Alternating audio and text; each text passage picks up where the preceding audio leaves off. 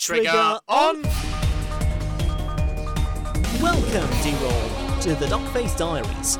We are World Trigger read-through podcast aiming to discuss the World Trigger manga volume by volume. I'm Wensleydale Cheddar. And I'm Hoven with an H, and this month we'll be tackling Volume 5 of the World Trigger manga, which covers chapters 35 to 43, and if you're following along with the anime, that's episodes 18 to 21. So, Wensleydale, we're uh, posting this up a little bit later in the month than usual, so I, I guess we could clarify a bit for why that is. I think we've both we've both had a few hold-ups on either of our ends, haven't we? Yeah, okay. I was expecting uh, you to ask me how am I doing uh, badly. It's not too badly this month. Uh, I mean, don't get me wrong. I still get the usual uh, depressive slumps all the time, but been concentrating on finishing my thesis, uh, my MA thesis, and um, it's done. I still have to defend it, but it's done, so it's one less thing to worry about but at the same time, it has affected my ability to pump out content. I was going to record and post one patron request uh, requested podcast earlier, but haven't managed to. If I manage to graduate, I'm gonna uh, have to start looking for something full time. So it, I might have to scale back the channel to uh, one podcast a month. So basically, Darkface Diary plus any patron requests as a bonus. Yeah, and uh, on my end, I've just um, my computer broke down and I didn't realize for quite some time that my, replacement computer actually was able to record audio through uh, through Discord. So that that's my excuse.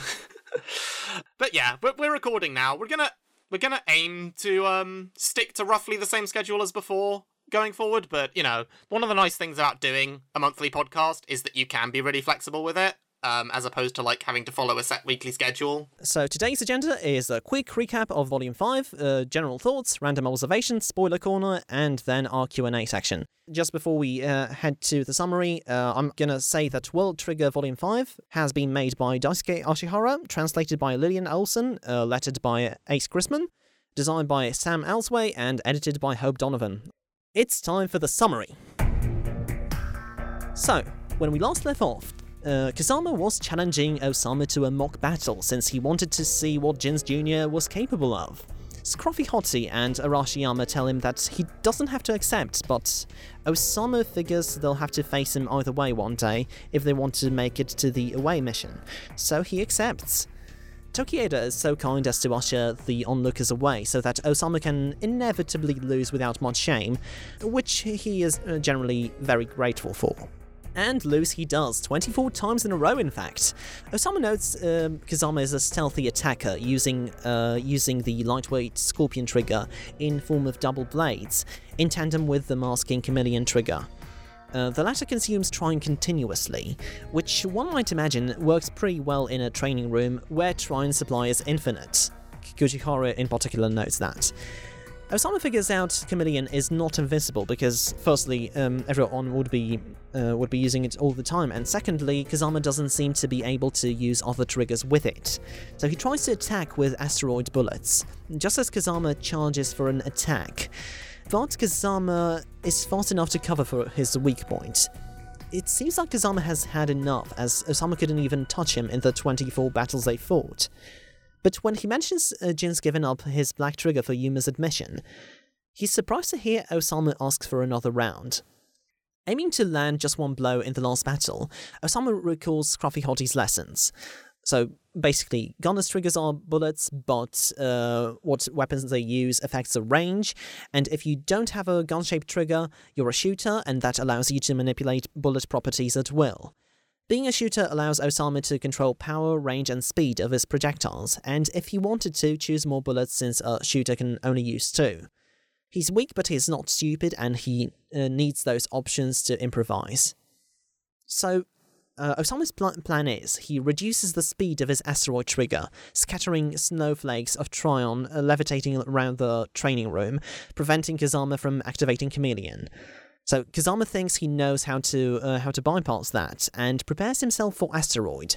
But then Osama activates his thruster, charging at Kazama with his Raygust shield and pinning him against the wall. Uh, then Osama makes a single opening in the shield and shoots at the A rank attacker point blank range. However, at the same time, Kazama, Kazama stabs him in the neck as his reaction was just that quick. So the battle ends with a draw. Saying his goodbyes, Kazama acknowledges that despite his weakness, he knows how to read his opponent, and he says, I don't dislike the style of fighting with wisdom and creativity. Uh, Yuma asks if Kazama uh, isn't going to fight him, but Kazama just says, If you want to fight me, you'd better work your way to the top. It sounded a bit like Briti- like a British version of Christian Bale's Batman. okay, sure, uh, th- that works. So we cut to Chika, who apologizes for destroying the wall, but um, Azuma, a B rank captain and the oldest regular agent in the base, says, It's all right. It was an accident. It was basically Satori's fault. uh, he's the senior agent, that, uh, that's his voice. I didn't realize he was Santa Claus. Ho ho ho! Me and Satori both have silly laughs. I've got a present for you. That's Nipus thing in this podcast. In the manga, we also have city hats. In uh, in the podcast, we all have city One Piece laughs. Ha ha ha! Anyway, Uh, so yeah, uh, when Kinuta arrives, uh, S- Satori says, "Ha ha ha! I will take full responsibility." Uh, but that doesn't seem to impress the head of the engineering department. Uh, Kinuta is, however, immediately calmed as Chika reminds him of his daughter because of her small stature. It seems like Tamakoma too. As we'll now uh, call Osama's squad, has made quite a splash as rumours spread that Yuma has beaten the simulated banner in half a second, that Chika's blown up the base, and that Osama has tied with Kazama. Um, in particular, Osama is troubled by the rumours, as once again his, accomplish, uh, uh, his accomplishments are being exaggerated. Uh, meanwhile, Yuma is impatient about his training sessions giving him so few points, so he decides he should earn more by participating in the solo rank wars. Tokieda shows him to the booth where he can cha- challenge people to solo matches. In the border staff room, Kido sees how Yuma destroys a new idiot trio with Scorpion and Logic, and asks why he's not using his black trigger. But Rindo sees through that bait, uh, expecting Kido to be searching for uh, a reason to take it. After discussing the topic of Chika's motivations, Jin arrives and they get to the main subject of the meeting a large scale neighbor invasion. We cut to Yuma and Replica trying to figure out uh, how to operate a vending machine, where out of nowhere Miwa arrives and he's like, I'm no longer allowed to capture you and restore my honor, you dirty neighbor. Uh, Yuma offers to have Replica do some research to find out which country killed Miwa's sister to help him in his revenge, but Miwa refuses, uh, so instead y- Yoneya invites Yuma for a solo rank war while babysitting Yotaro. Uh, earlier on, um, a rank named Midorikawa inquires about Osama's connection with Tamakoma and Jin, and invites him to a solo rank war as well. Midorikawa destroys him instantly 10 to 0. When Yuma sees the young agent has attracted the attention of spectators, he gets about as coldly angry as a World Trigger character can be. He calls Midorikawa's bluff with his side effect, and challenges him to a rank war as well. If he wins, Midorikawa will treat Osama with more respect. Hoven? As Osamu's mind is blown by the revelation of the Yo Name crew, uh, the fight between Yuma and Midorikawa begins. Uh, we get these asides from Yoneya throughout it, explaining that Midorikawa has a lot more potential than him due to how young he is, but he also explains that there are downsides to him, that he's basically just this kid trying to show off these moves, whereas Yuma has a much more matter of fact a- approach to just finding just just find uh, just finding the strategies and using them probably as a result of his upbringing in in the field. Uh so the initially Yuma is losing he loses right away but then there's a very sharp turnaround and we get this very fun little taunt where Midorikawa at when he's got two wins is like oh we're, if we were doing best of 5 I'd be one away from a victory. And then when we get we reach the the 5 mark and Yuma has won the the following matches he lobs that right back at him like if this was best of 5 I'd have won uh, as as it gets towards the end of the match with Yuma just winning match after match after match, Yuma makes a declaration that he's protecting Osamu's reputation on his behalf since Osamu's a bit dense and doesn't really know any better that Midorikawa is just trying to ruin it. Um, back in the boardroom meeting, we get Kazuma cluing the the um the admins in on what's going on with that fight since they've got them all the different monitors. Uh, and then we we cut back to the final match of the of the sparring match, and Midorikawa responds to him to Yuma that he does he wants to stick to the Scorpion because he wants to actually see their difference in ability. So the match ends, and before Yoneya can get that match that he desperately wanted, Jin interrupts. Uh, and so we get this very cute little sequence of basically seeing that Midorikawa was just a bit of a kid. Like he's constantly leaping to try and get like Jin to fight him now that he's an A ranker. And um, we find out that he must have been he must have been jealous of Osamu for getting to join Tamakoma, and that's what motivated it all. At least that's what Yuma asserts when he learns that Midorikawa is the yandere for Jin. That that's my interpretation. Yeah. Uh, Yuma makes this assertion that, like, it must have been jealousy, but we learn that Midorikawa, much like Osamu, was inspired to join Border by being saved by Jin. Um, the A ranker apologizes to Osamu, who then who then in turn publicly clears up the rumors about his title with Kazama, and this is much to his relief, which I find adorable, that he was just so desperate to get everyone off his case. He's so happy. I didn't like him bigging him up like this. Um, they make their way as they make their way to the meeting. Yuma kind of goes into how he was approaching different opponents based on their behavior and treated Midorikawa more like an animal than someone calculating and logical like Kazama, and purposefully boosting his pride in the first two wins to both cause him to underestimate him and maximize frustration to throw Midorikawa off when he loses. Uh, and Usamu seems to very much take this on board. They're guided to a room with a solar map where the executives explain that they're anticipating a large scale invasion and want Yuma's opinion on what countries might be attacking them with which sort of resources and weapons.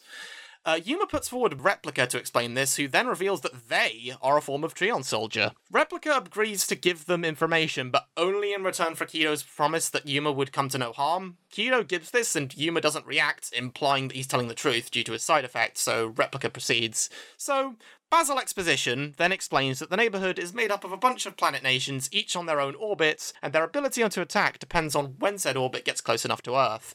Uh, they provide supplemental data from Yugo's travel logs, which reveals a massive solar map, several times the size of what Border had on hand. This narrows down the countries the invasion could be to four options. A water world named Liberi, a cavalry focused nation named Leoforio, an ice nation described as a superpower named Kion, Yes. and the largest military nation in the neighborhood, at least known to them, Aftokrator. Though Replica does then clarify that the errant nations with no set that there are errant nations with no set orbit and that unknown nations are also possible, Kazuma and uh, Yuma posit that one of the larger nations is far more likely due to the use of Trion soldiers such as the Rads and the Ilgars, assuming that they're heralds of a larger invasion since not many nations possess them.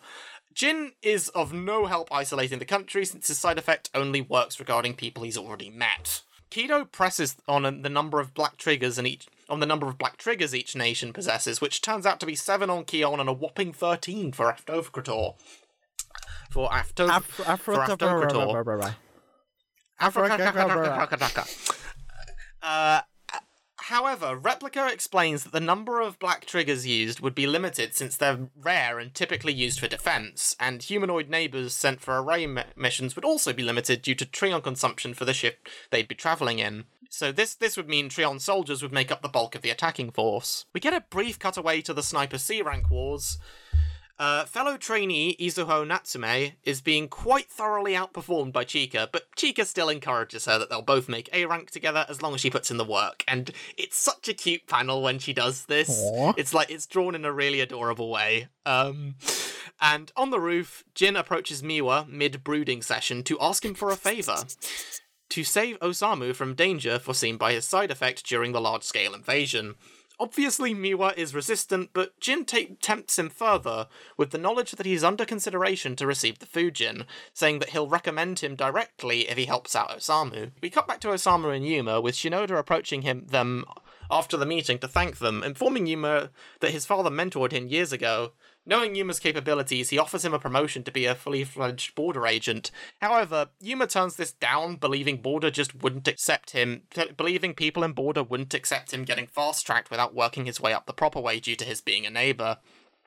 In a scene, in a later scene of reflection with Replica, Yuma admits that if he ever thought he was actually in trouble, he'd use his father's trigger again, despite that painting a big target on his back.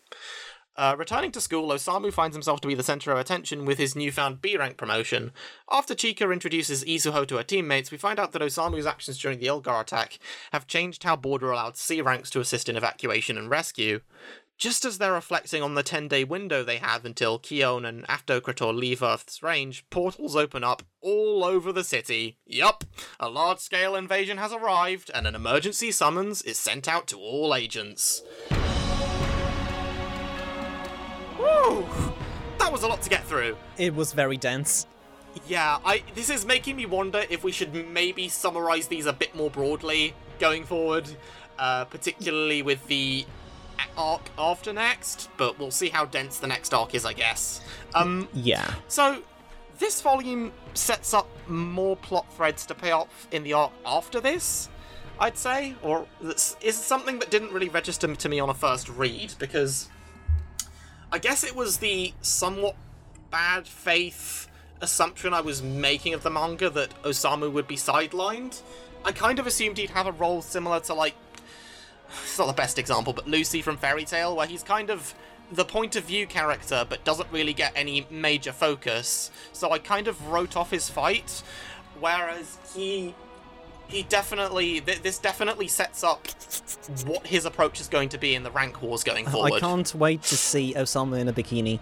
Yes, we can't we can't wait for that uh, that beach episode, which actually happened in the anime, but we we may get to that someday. It, it was a pool episode, but still. it does also have setups for the the upcoming invasion. Obviously, the big chapter forty two is pretty massive as an explanation for the universe on the whole.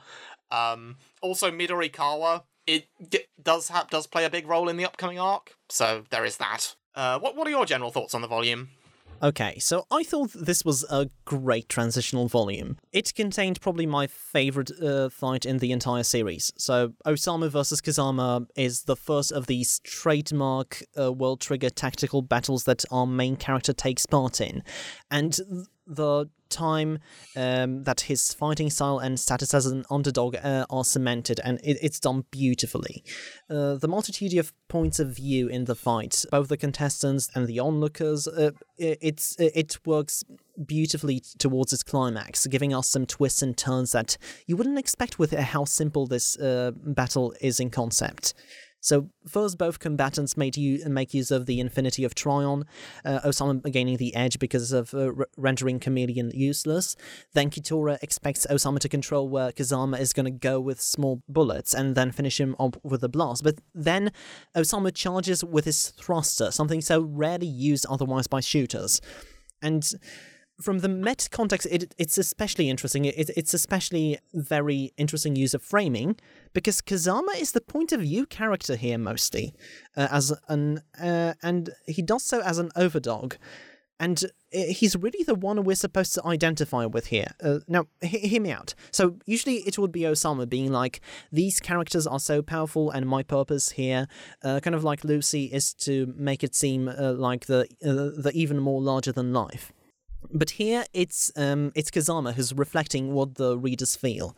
Look at this underdog, this weakling who gets by on wisdom and creativity, while we are used to so much more as readers.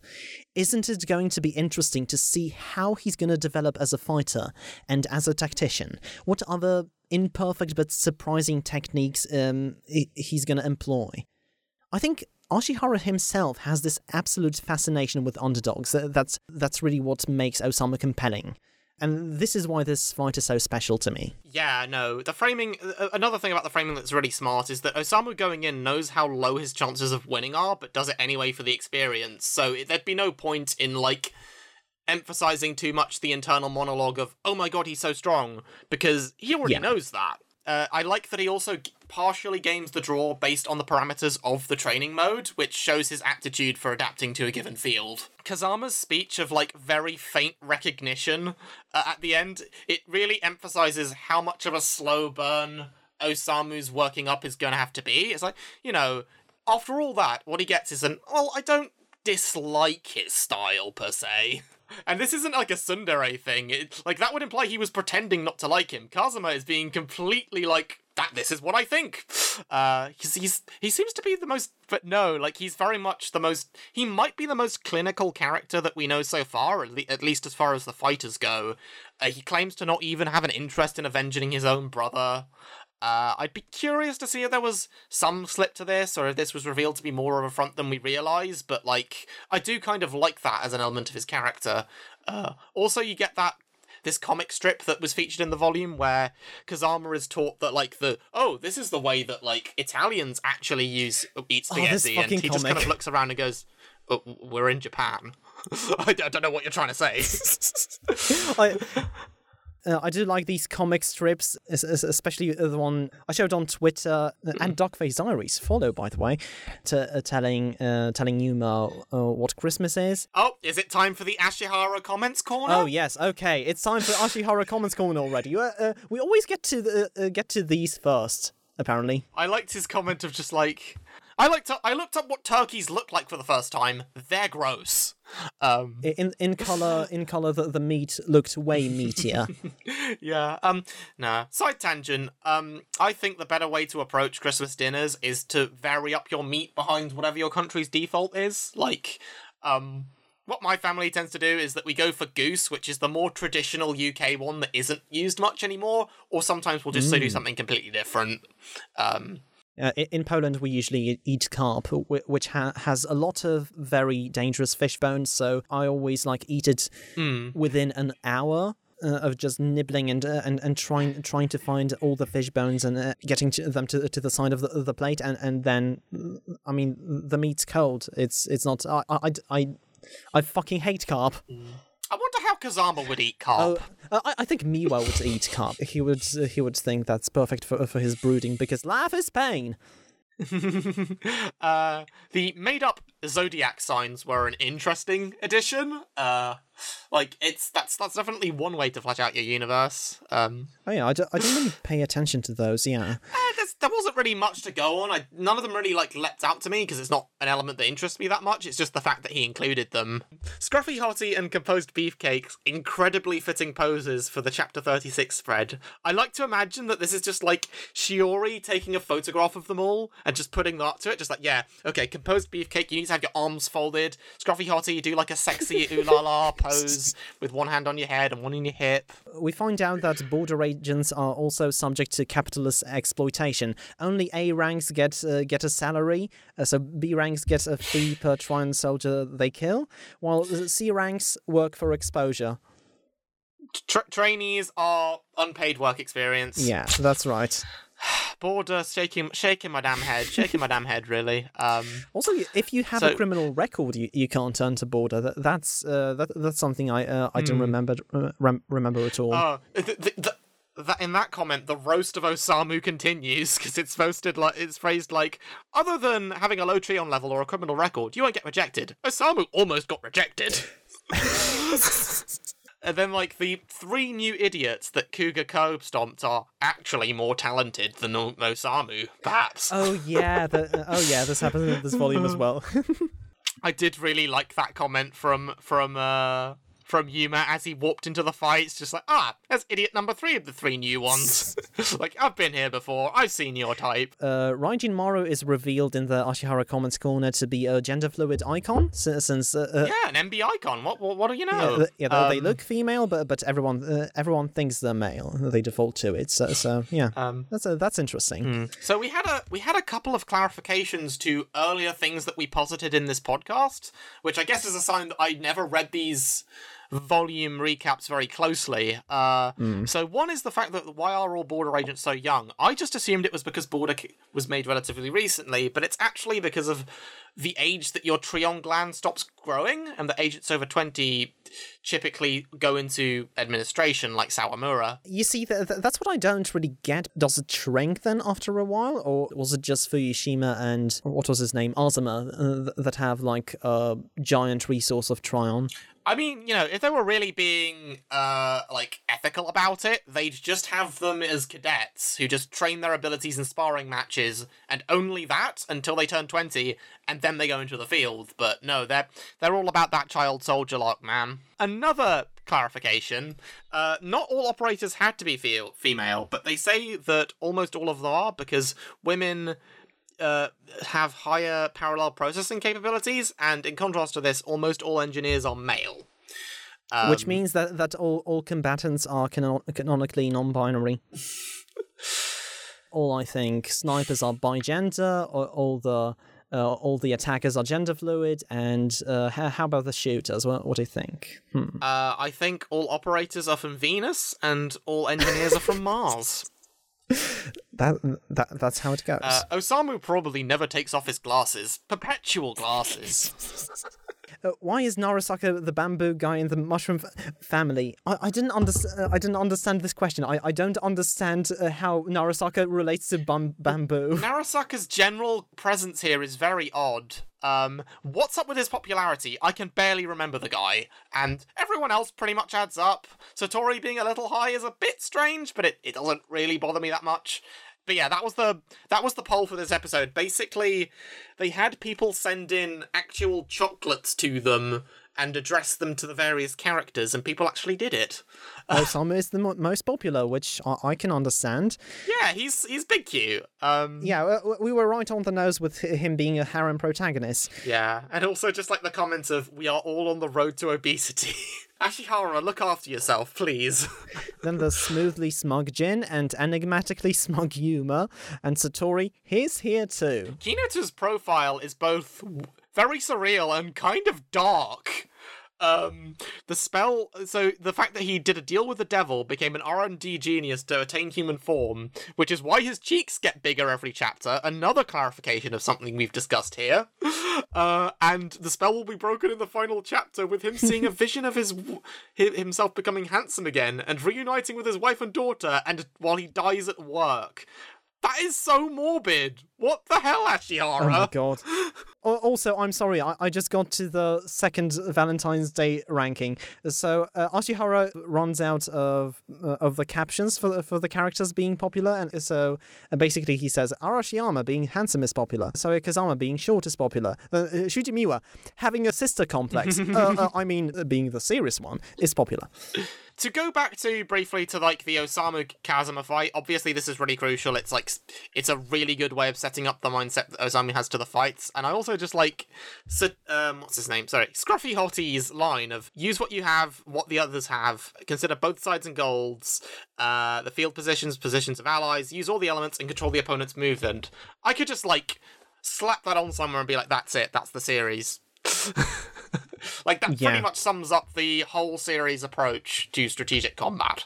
Uh, so, so a few things in the um, uh, in the meeting. Yes. Shinoda like values Osama's opinion uh, because of his experience with uh, Rads and Ilgars. Yes, it's something that, that I didn't consider, and I thought he was just there to accompany Yuma. But Okay, see, okay, the way I read it was like uh was that that was just the given excuse and that Osamu accepts this because he's really dense. But yeah, no, that could actually be Shinoda genuinely acknowledging him. also another detail that I miss is that. Uh, Trion soldiers on away missions can be stored in eggs, wh- wh- which does explain why why the away missions mostly use Trion soldiers and, and then a few characters that get introduced. It's it's uh, it's a really good way to uh, not overwhelm your readers w- with uh, tons of new characters in a large scale invasion, which Ashihara Yeah. kind of does anyway. But Again, yeah, because there's so much a border to, to to bear in mind. Um, the neighborhood explanation tells us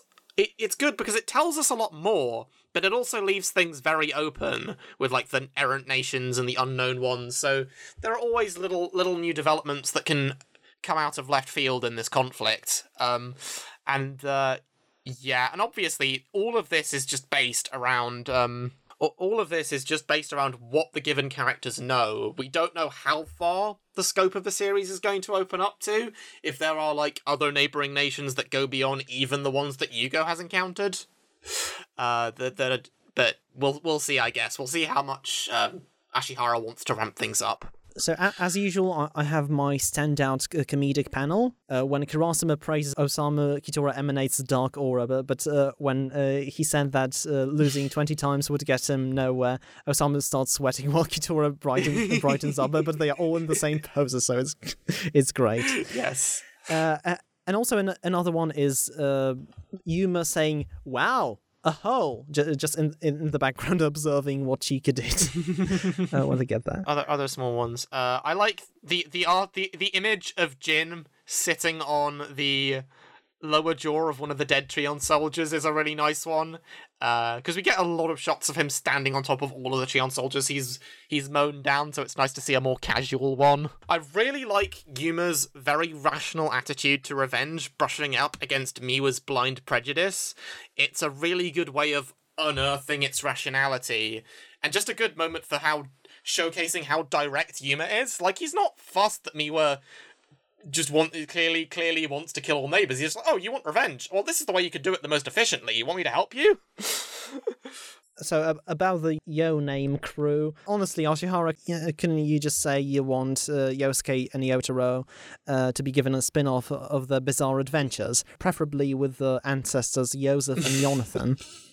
Yosuke Shikata, uh, Yolene, uh, Yoni, Yo, Yorno. Yorno. Yorno Yovanna. Uh, Osamu's co- classmate just commenting on his promotion to B rank at the end of the volume definitely puts a context to the time frame because just because of how we've been reading it piecemeal and it, it feels like it's been way longer even though a lot of events are just happening very close together So uh, we get uh, during the explanations uh, uh, about black triggers, we, we get the the hollow-like Trion soldier um, shown when uh, replica. yes the one that killed Yugo Uh, the one that killed Yuma. Apparently, maybe that's uh, Black Trigger like Yuma's. Uh, this volume begins the gag of Yoneya never managing uh, quite to fight Yuma in a rank war. Uh, I don't know if that happens in the future, but but, um, but if so, I, I think that's amazing.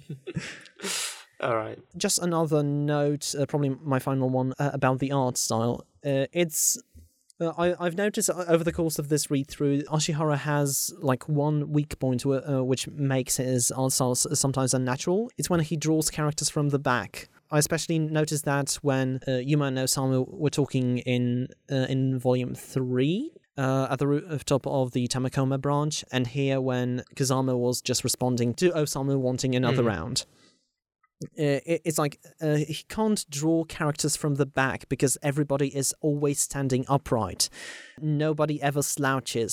So uh, when they turn the head, Mm, not much variety in in poses or general silhouette um, it, it it always looks like the t- uh, the torso is drawn from the front, but everything else is drawn from the back, uh, wh- which is why it's it looks very un- uh, unnatural. Oh, I do actually have um one more note for the Ashihara comments corner. Uh, it's not it's not a comment, but just a general thing is going forward, we're at a complete blind spot because I had these first five volumes physically of how I when I first read through the series, and there's a long stretch where I I which I didn't cover on my reread, and um.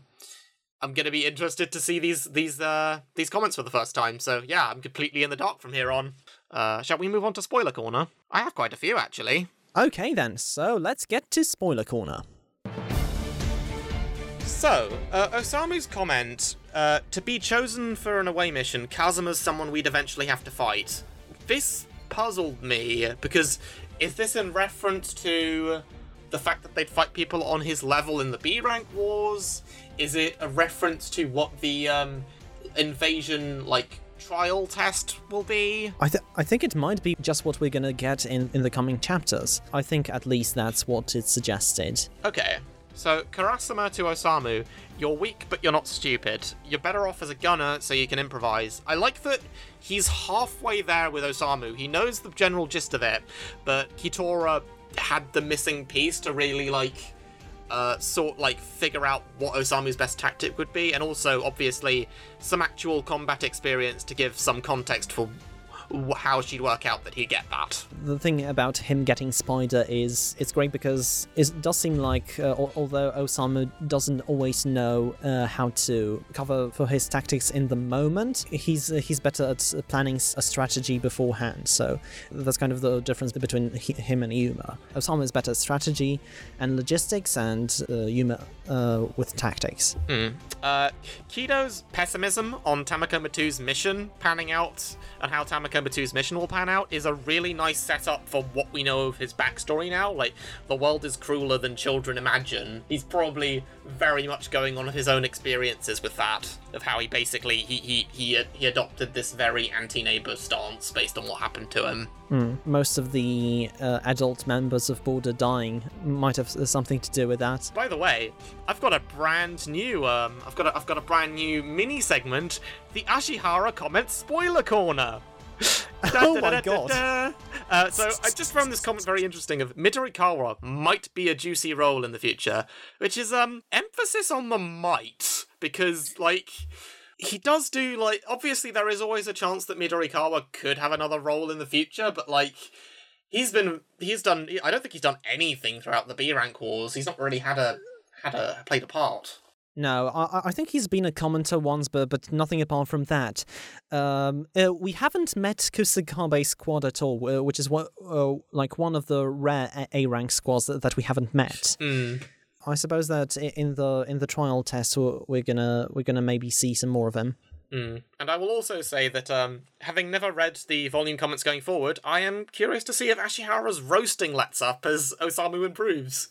I've also wanted to mention, uh, so there's another image uh, I, I posted on Twitter uh, today about Yotaro uh, go, going like, um, when Shiori asks him, wait, uh, where where is my cousin? Where is Yosuke? And uh, Yotaro is like very darkly, he served his purpose. I wonder if that's a reflection of uh, of him acting like a prince. Yeah, it could be. Probably not, but because, because like he didn't grow up as a prince as, since, since he since he arrived on Earth when uh, when he was a baby. But yeah, still. So, shall we do the Q and A segment? All right, let's get to the Q and A's. The first one here is from Randall55. Which other training sessions would you like to see? So far, we only see Yuma do uh, generic C trainee sessions and Chika do joint sniper trainings.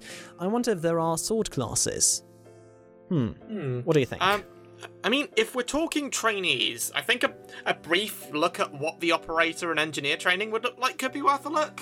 Uh, if it's not that interesting, it doesn't need to be dwelled on, but it would just add a nice little bit of context. Yeah, I, I think that's a nice thought.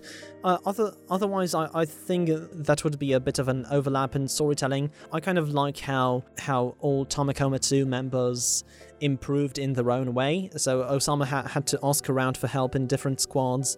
Chika had to uh, mostly mostly do joint sniper training and while Yuma was doing solo rank wars. So that's a bit of a variety that, that I like, but um, I could just as easily assume that um, that most C rankers and B rankers have joint trainings in the um, in their own classes as well. The next question is a spoiler question from Randall. Any chance that we'll see the other three nations that were mentioned in this volume? Um, I think it again. I've I've sort of like I said earlier. It really depends on how the scope of of World Trigger opens up. If the if like the focus remains limited to the Aftokrator conflict, probably not, because Aftokrator is the biggest military nation uh, in there in in the neighborhood, and it's very hard to have them easily travel to the other worlds without kind of breaking the rules set. It's like it feels like with everything being dependent on the orbit, they very much set up the uh, the traversal between it to be quite a difficult thing to do. Uh, but obviously, if they perhaps say end up pooling the resources be- between neighbors and border, it could result in longer range travel between the nations. Um, What do you think? I could see that. I um I, I could see like them wanting to have an element of surprise. So the expected counterattack would be when Aftokrator and uh, are in each other's orbits again. But um, if like um if like Border would travel first to Galopoula, then to Keon, and then finally would go to Aftokrator stealthily, I think I think that could be an easy like setup for for more traveling stuff. Hmm. Yeah. Also, I just I I like the idea of them going to the water world just so we can get a Cannon Beach episode. and so like so Shiori could be like trying to nag um composed beefcake and scruffy hottie to get into swimsuits and pose. Uh, maybe maybe Kitora gets into one and asks somebody to draw her so she can have another pin-up pose of herself to admire. Th- that that is very strange be- be- because um I uh, I remember from the anime that, that she was much more bashful in the filler, uh, so there's a bit of a discrepancy there. Yeah, d- damn it, Toei, you, you, you're getting the char- you're getting the characters wrong. Another question from Randall55. So, uh, what are your favorite uh, squad um, emblems? I like Kako Unit, Butterfly, and the Tamakoma emblem, aka the old border logo. What do you think? Okay, so I think I'm gonna go with Tachikawa Squad. I like the image of like the three blades and then like the slice. I'm not really sure what they symbolize, but they look cool. Uh, though Tamakoma's and Ninomiya's are pretty strong. I'm actually gonna have to look them up uh, because I haven't checked them beforehand. But but Ah, no, I, I looked them up all before this. Uh, I typically like the um the more shapely logos than like the crude drawings. I do not like Kageura's squad, which is this like image of like a wolf's teeth. It looks like a really really naff T-shirt. I'm not I'm not big on it. I guess it fits Kageura's squad. it. Uh, so I, Kag- Kageura Squad's logo uh, looks like uh, something that you could find in uh, in like a patriotic brand Pol- uh, Polish uh, clothing store. It's um it, it, it's it's so fucking edgelord. yeah, see, this just looks some like something that like a really like I don't know, like a hippie or a metalhead would would wear over here. um, and a and a metalhead without very good taste. Uh, I do like another another really tacky one is uh, the Kusakabe Squad logo with like the basilisk a cockatrice chicken colored with a gradient. Mm, I it's it's really uh, I hate it and I love it. uh, I will say like. Miwa Squads is a contender purely for that comic strip origin we got from an earlier volume, and it's also not a bad looking one. It's kind of cartoonish, which I like. I do like Kazama units. Oh, really? I find that one really creepy. It's like you got this this like incredibly ominous eye just staring at you the whole time. I'd be so freaked out at my fellow squad members if I had that. Uh, I do really like that for th that reason, es- especially since uh, since they're like the uh, the stealth battlers. The that's uh, that's um th- that's amazing. Uh, kind of like the in- the invisible eye of border. Okay, yeah, no, I can see that. Okay, so the next question is from S2 the Ize. Uh, Volume 5 is really great for fleshing out the world before the big attack. What do you think about the way characters were introduced and how their roles evolved throughout the story? Do any of the portrayals make more sense in hindsight? Kazama's very. So I guess the two big ones are this is the es- proper establishing volume for Kazama, and obviously the introduction of Midorikawa. Kazama has been very much treated as a bit player, which I think is in line with how World Trigger likes to treat its ensemble. Like, you know, he had that involvement with um the Galopoula invasion and his little bits in the um Aftokrator one coming up. Uh but and he also had his his his little moment as a commentator. Uh, he's not really played much of a role as a rival to Yuma again that I can recall, but uh that could well be coming. Midori Midorikawa, as I mentioned earlier, hasn't done a whole lot a whole lot since the large scale invasion. Um, I'd say both of their introductions do make sense in hindsight because the way World Trigger tends to use its cast is that everyone is enough of a bit player that they can be filed away quite easily, but they can also be brought to the forefront very easily. It's quite fluid in that. I think Volume Five really f- fleshes out how um, how the dynamics in uh, in Border are. Uh, the rank war battles, how the attackers, despite the differences, like uh, approach each other for solo rank war battles.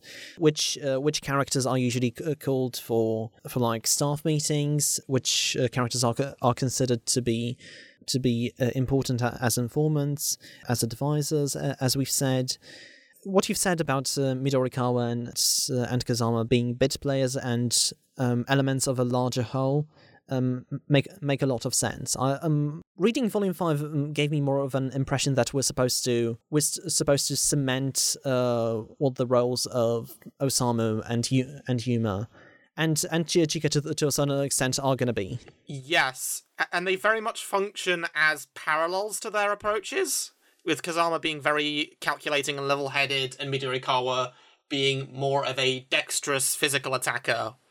Um, although obviously Yuma does have the, the strategic edge on him. Alrighty then. Uh, we also get a Q a Q&A session this volume. Uh, so, uh, referring to the Ashihara Com- Commons Corner, if you joined Border, how do you think you would fare in the Trion department? Which I th- I think we um I-, I think we answered last time. Uh, I mean, I've got a new answer for that. Uh, also, this is these are the all the following questions are from S2 the Izé, just to clarify. Um, but yeah, no, I've I've added that my Trion would flu- so I've I've thought about it more, and I think my Trion would fluctuate widely depending on how much exposure to panels of Usami being great I have on any given day. so on like the the bed that they lie down on, I'd just be charging up before the session with just volumes of World Trigger like lying on my face uh, and and then we of course have the second part of the question, which is, would you have the pain in your Trion body turned up or down? And I think pain is generally quite useful in combat, so I'd probably have it detectable but turned down. Um, then again, I don't know what the sensation of having the attacks is like. If you have the pain all the way down, do you just not feel the attack, or do you feel something that isn't pain? I think you you just feel a, um, a little sting or, or, or like tingling. I'm not sure. I, I think uh, I think a future volume answers that in the plot itself. So okay. I mean, regardless, I think having a bit of a sting there uh, would be useful for keeping me on my toes and having me like react. So yeah, have it turned up a little, but not so much that I'd just be focusing on the pain and panicking and not doing any, not taking the appropriate action. Maybe I would have it uh, toned down because a hot take, uh, I, I, hot take, pain doesn't feel good uh, unless you're into that. But uh, yeah, don't, don't kink shame. Yeah. Jeez. uh, all uh, right, and uh, I think that's the last question. So uh, that's so yeah. Um, shall we wrap up? Uh, so next time we're going to be covering Volume Six, which covers chapters forty-four to fifty-two, and episodes twenty-two to twenty-five with an asterisk. This is a public server announcement for all of you anime onlys. Gets a bit complicated from here, because uh, we have reached the first volume where there isn't a neat cut-off point with an episode that ties in with the end of a volume. So episode twenty-five features the material covered in the last chapter of the volume, but it then goes into material we're not covering. So the way I'm going to handle this is each time I am just going to give the spread of material adapted, and you as a watcher can determine how you want to watch around that. So next, so the session after next, I am going to give the range of episodes starting with episode 25. So it's up to you whether you want to watch ahead or if you want to be spoiled a little by our recap. It yeah, basically whatever's whatever you are most comfortable with. Thank you very much for watching. This has been the Volume 5 recap of World Trigger, the fifth episode of Duckface Diaries. As always, you can uh, listen to us on anchor.fm slash Cheddar or on youtube.com slash c slash Wensleydale Cheddar. But uh, we are also on uh, multiple other podcasting platforms Spotify, iTunes, Podbean, Breaker, Radio Public, Overcast, Pocket Cast, Play FM, Podbay, Castro, Listen Notes, Google Podcasts, apparently. Uh, you can follow us on Twitter at Duckface Diaries or um, individual Twitters at Wensley Cheddar and at Hoven with an H. Yes, and I've also got my own podcast, Hoven's Hideaway, where I talk about miscellaneous things, mainly manga That's on YouTube and on the various platforms mentioned as well. Google Hoven's Hideaway and you'll find it. We relatively recently put out an episode on the manga Kaiju number 8, uh, so check that out. What is also something you might want to check out is the YouTube algorithm, a dark abyss of sorrows and woes from which videos like these never resurface.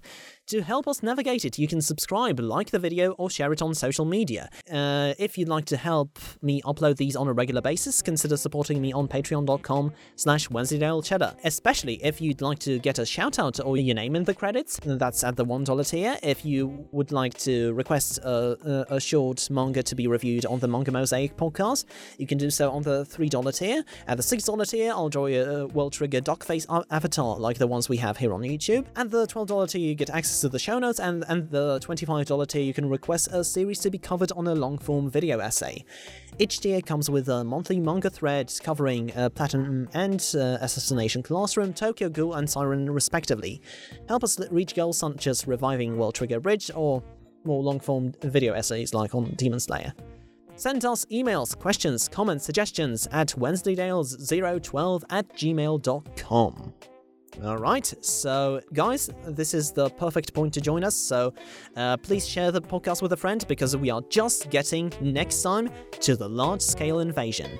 This was the fifth episode of the Duckface Diaries, and as always, it's time to bugger off.